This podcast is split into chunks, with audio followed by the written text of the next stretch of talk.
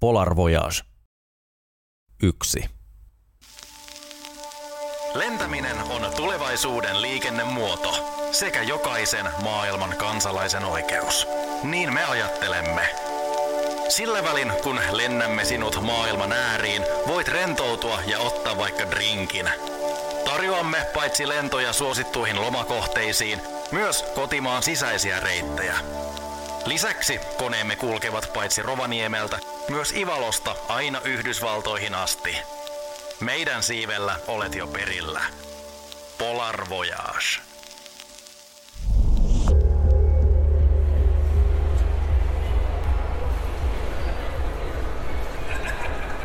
Torstai, elokuun viimeinen, 1972. Päivämäärää kiertävä sekuntiviisari aloittaa kalenterikelloni lasin takana uuden kierroksen. On puoli viisi iltapäivällä. Sormieni välissä palaa jo toinen strongi, kun katseni hakeutuu lähtevien ulkomaanlentojen taululle. NV 937 Trondheim. Boarding.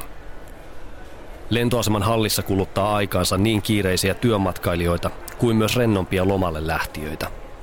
Keihäsmatkailijat kuppilan puolella pitävät suurinta meteliä, siinä missä jokunen reppureissa on nukkunut kovilla muovipenkeillä jo monta tuntia. Ikkunoista avautuisi lentokenttä, ellei kaatosade valuisi yhtenään niitä pitkin alas. Lattialla, jalkojeni välissä, on salkku. Siinä käytännössä kaikki omaisuuteni, vaikkakin vielä hetki sitten elämäntilanteeni oli huomattavasti eri. Jokunen vaate, hammasharja sekä arviolta 700 000 markkaa käteisenä eri suuruisina seteleinä. Kovinkaan valmiiksien asioitani ole pystynyt miettiä, mutta perillä ensimmäisiin tekoihini kuuluu vaihtaa Norjan kruunuja sekä jatkaa jälkiä jättämättä. Ihan sama minne. Lippuoni vastaava portti päästää jo matkustajia asematasolle seisovalle koneelle. Epäröin vieläkin siihen nousemista, mutta kuin sivuuttaen kaikki ajatukseni, pudotan tupakan kahvikuppiin, nostan salkun ja kävelen kohti porttia.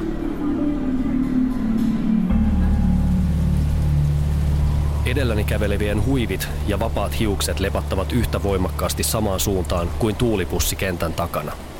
Ympärilläni käy kiivaana Trondheimiin sijoittuvia jatkosuunnitelmia sekä arvailuja siellä vallitsevasta mahdollisesti vielä huonommasta säästä. Osa jutuista huokuu selkeää lentopelon tuottamaa levottomuutta. Säiliöauton tikkailla roikkuva haalarimies näyttää peukkua matkustajakoneen ohjaamoon, nousee rattiin ja ajaa pois. Lentoon valmisteltu kone jää yksinään asematasolle takaportaikko alhaalla. Lentoemännät tervehtivät sateenvarjojen alla sisään nousevia matkustajia keskenään jutellen. Yksi kysyy yksityiskohdasta lipussaan, toinen jännittää koneeseen nousemista, kolmas kysyy tarjoiluista. Nousen matkustamoon viimeisenä. Koneen runko koko lattia mattoineen eristää kentän äänet ulkopuolelleen. Vyöt lojuvat istuimilla huolimattomasti kuin vuoristoradan vaunuissa. Käytävä paikka oikealta, 17D. Salkku hyllyyn, istun alas. Loputtomalta tuntuvan syyssateen pisarat valuvat ikkunalla. Kiinnitän istuimen vyön ja kiristän sen tiukalle. Hengitän syvään ja hieraisen kasvojani. Ohikävelevä lentoemäntä vilkaisee ja nyökkää hymyillen, Näyttäneen kovasti lentopelkoiselta, mutta todellisuudessa se on maa, jota pelkään eniten. Oikein hyvää torstai-iltapäivää, arvoisat matkustajat täältä koneen nokalta. Tässä puhuu lentokoneen kapteeni Augusti Kajander. Tervetuloa Polarin lennolle Helsingistä Trondheimiin. Päästään pikkuhiljaa rullaamaan kiitotielle ja siitä ilmaan aivan näillä minuuteilla, kunhan saamme lennon johdolta siihen luvan. Meillä on tänään matkalla pientä vastatuulta, se on toki ihan käsiteltävissä ja perillä pitäisi olla sitten jopa selkeää säätä. Arvioitu lentoaika on noin tunti ja 50 minuuttia ja tänään Trondheimissa ollaan noin 10 vaille 6 paikallista aikaa. Ja kuten huomaatte, tämä DC-9-tyyppinen kone omaa 110 istuinta ja tänään meillä kone on vain puolillaan, joten paikat täytetään tällä kertaa keskemmältä. Tupakointi on sallittu riveillä 15-22, kunhan varoitusmerkkivalo sammutetaan. Ystävällinen lentohenkilökunta auttaa kaikissa kysymyksissä. Kiitos huomiosta ja oikein hyvää matkaa. Rehellisesti en ole ihan varma, voiko menneensä jättää vain lähtemällä. Seuraako aiemmat tekosi kuitenkin lopun ikäsi, mihin pakenetkaan? Sen pohtiminen on kuitenkin aika harhaista ajattelua, sillä millään muulla ei koskaan ole väliä kuin seuraavilla teoilla. Peruuttamattomuus on jokaisen sekunnin jälkeen voimassa ja historia kirjoitettu. Menneen sijasta pitäisi nähdä vain nykyhetken mahdollistamat vaihtoehdot. Tämä on vielä helppoa, mutta isompi ongelma on, jos vaikutusvaltaiset ihmiset tai laki tai molemmat vaativat sinua tilille teoistasi.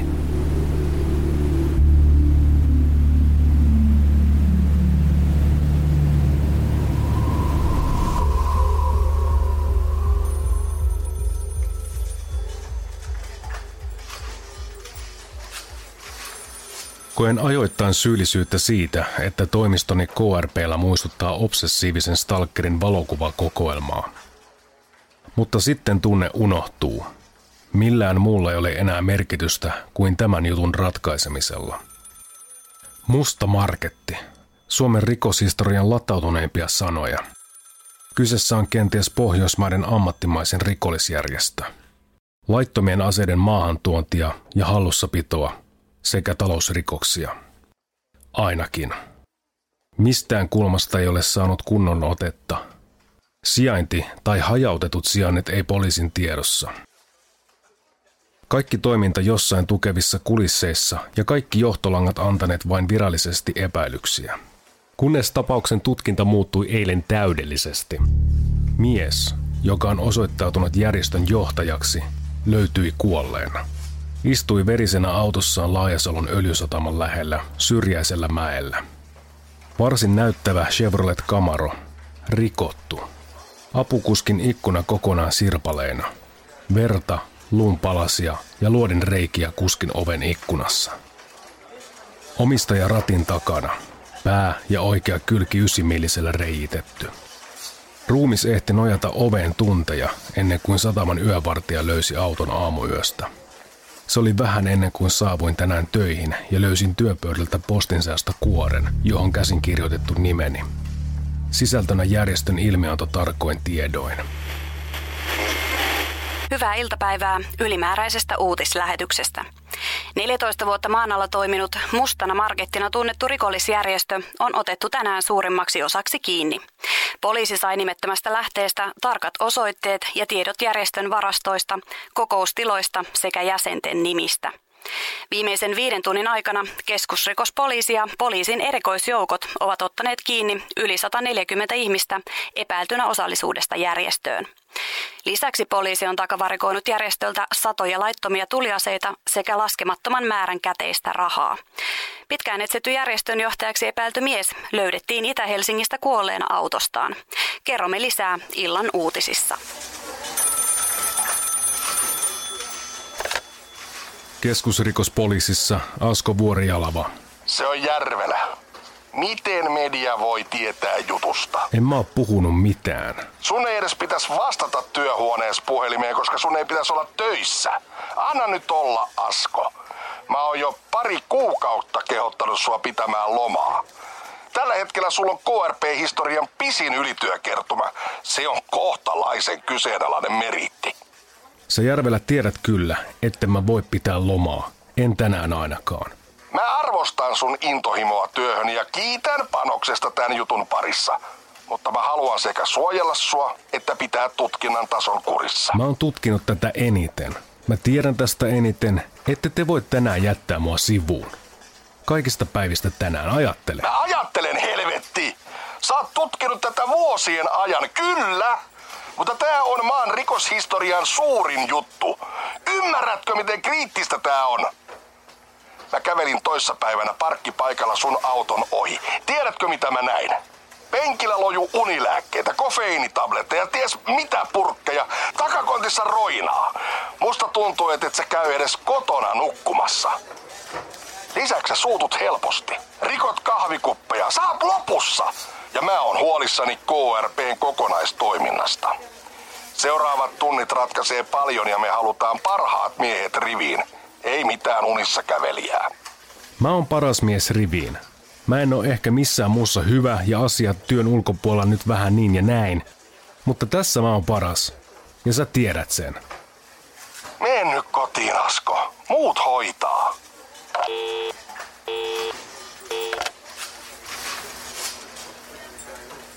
Katson tuoretta listaa sekä kuvia kiinni otetuista. Tavallisen näköisiä ihmisiä, naamat kuin mistä tahansa passikuvista. Kahvikupissani on kylmää. Se lentää pois ja kaadan uutta, sekin seissyt aamuyöstä asti. Käytävällä huoneeni avatun oven edessä kävelee poliisin erikoisyksikön koira. Joku pysähtyy leikittämään sitä, jonka jälkeen lähestyy taas huonettani. Emma kävelee kaaukseni tottuneesti, mutta tällä kertaa erikoisjoukkojen kenttäasussa. Tämä nainen omaa ampumaradan ennätyksen sekä lyö kovaa. Poliisiin perustettiin tänä keväänä erikoisyksikkö ja Emma, jos joku on luotu osaksi sitä. Kyseessä on myös ainoa kollegani, jolle olen näinä päivinä saattanut puhua yksityiselämästäni. Emma juo vesipullonsa tyhjäksi, kun toinen kätensä lepää automaattiaseella. Onko töissä? Järvellä sanoi, että sä et oo. Oon mä. Tuli uusi vihje, koskee käsittääkseni vain yhtä ihmistä. Sekin nimettömältä. Kyllä, osoite tällä kertaa lentokenttä. Itse asiassa koneen istuimen tarkkuudella. Lue tää. Silmäni aukeavat matkustajakoneen värinään. Kone rullaa kentällä. Tämä tosin ei ole Trondheim, vaan näky on tutumpi. Jostain syystä olemme taas Helsingissä. Kone hiljentää vauhtiaan ja pysähtyy asfaltille kauemmas rakennuksista ja muista koneista.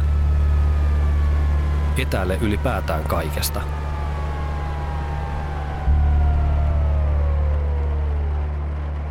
Kukaan ei tee hetkeen mitään. Vain yksi lentoemännistä suuntaa kohti taaimmaista verhoa kiireisenä.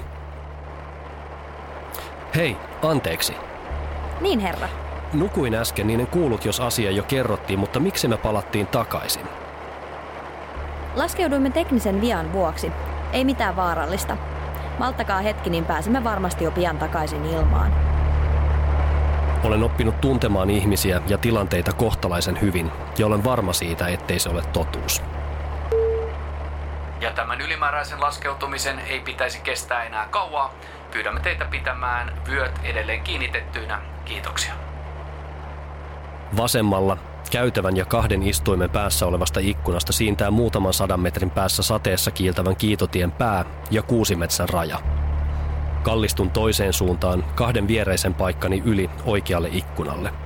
Ei näy mekaanikkoja eikä muutakaan asemahenkilökuntaa. Moni muukin matkustamossa tiirailee koneesta ulos.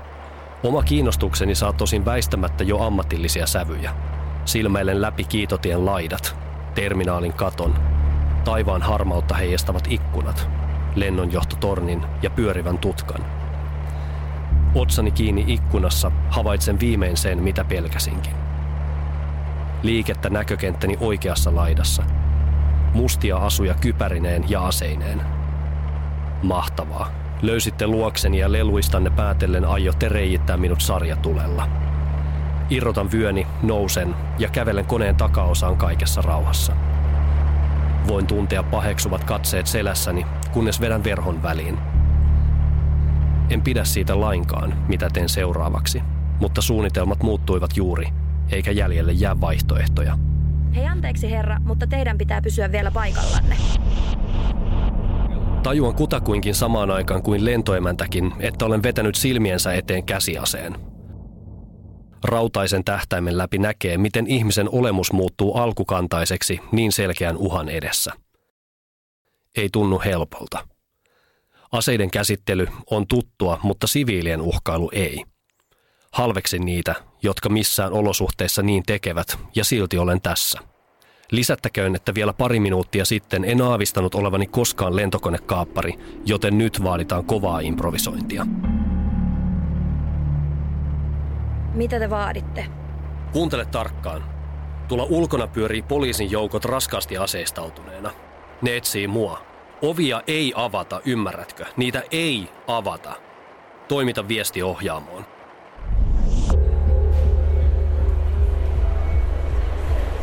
Näkymä sateiselle kentälle avautuu lentoaseman ikkunoista. Asfaltilla seisoo kauemmas muista koneista jätetty DC-9, jonka eteen sekä taakse on kertynyt erikoisjoukkojen partiot asemiinsa. Koneelle kertynyttä ammattimaista operaatiota on kiinnostavaa seurata tällaisen ollessa jotain aivan uutta Suomessa. Nyrkit antavat käsimerkkejä, päät kääntyilevät. Kunnes kaikki vetäytyvät kauemmas lentokoneelta takaisin rakennuksen suojiin, koneen seisoen jälleen yksin laakealla alueella. Tuo ei ollut osa sitä suunnitelmaa, josta itse kuulin. Jokin on hullusti. Asko, tässä Emma. Kerro. Kone on kaapattu. Lennonjohto soittaa parhaillaan. Vihje oli siis tuskin perätön. Mitä se vaatii? Ja keneltä? Kuka se on? Kukaan ei tiedä, eikä vaadi oikeastaan mitään. Ainoastaan vapaaksi. Sillä on ainakin pistooli, panttivankeina henkilökunta ja matkustajat. Suostuu neuvottelemaan radion kautta, ja vain sulle. Se mainitsi sut nimeltä. Lennonjohdolla on pöytä ja kuulokkeet valmiina. Perkele.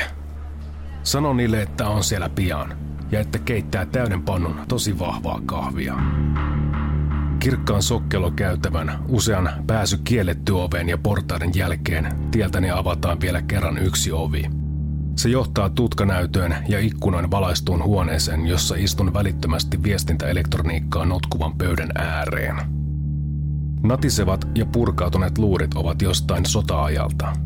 Sattuu korviin pukeanne. Haloo, kaapattu kone. Polar 937, seistään tässä asematasolla, tässä kapteeni Augusti Kajander. Tässä on Asko Vuorialava KRPstä.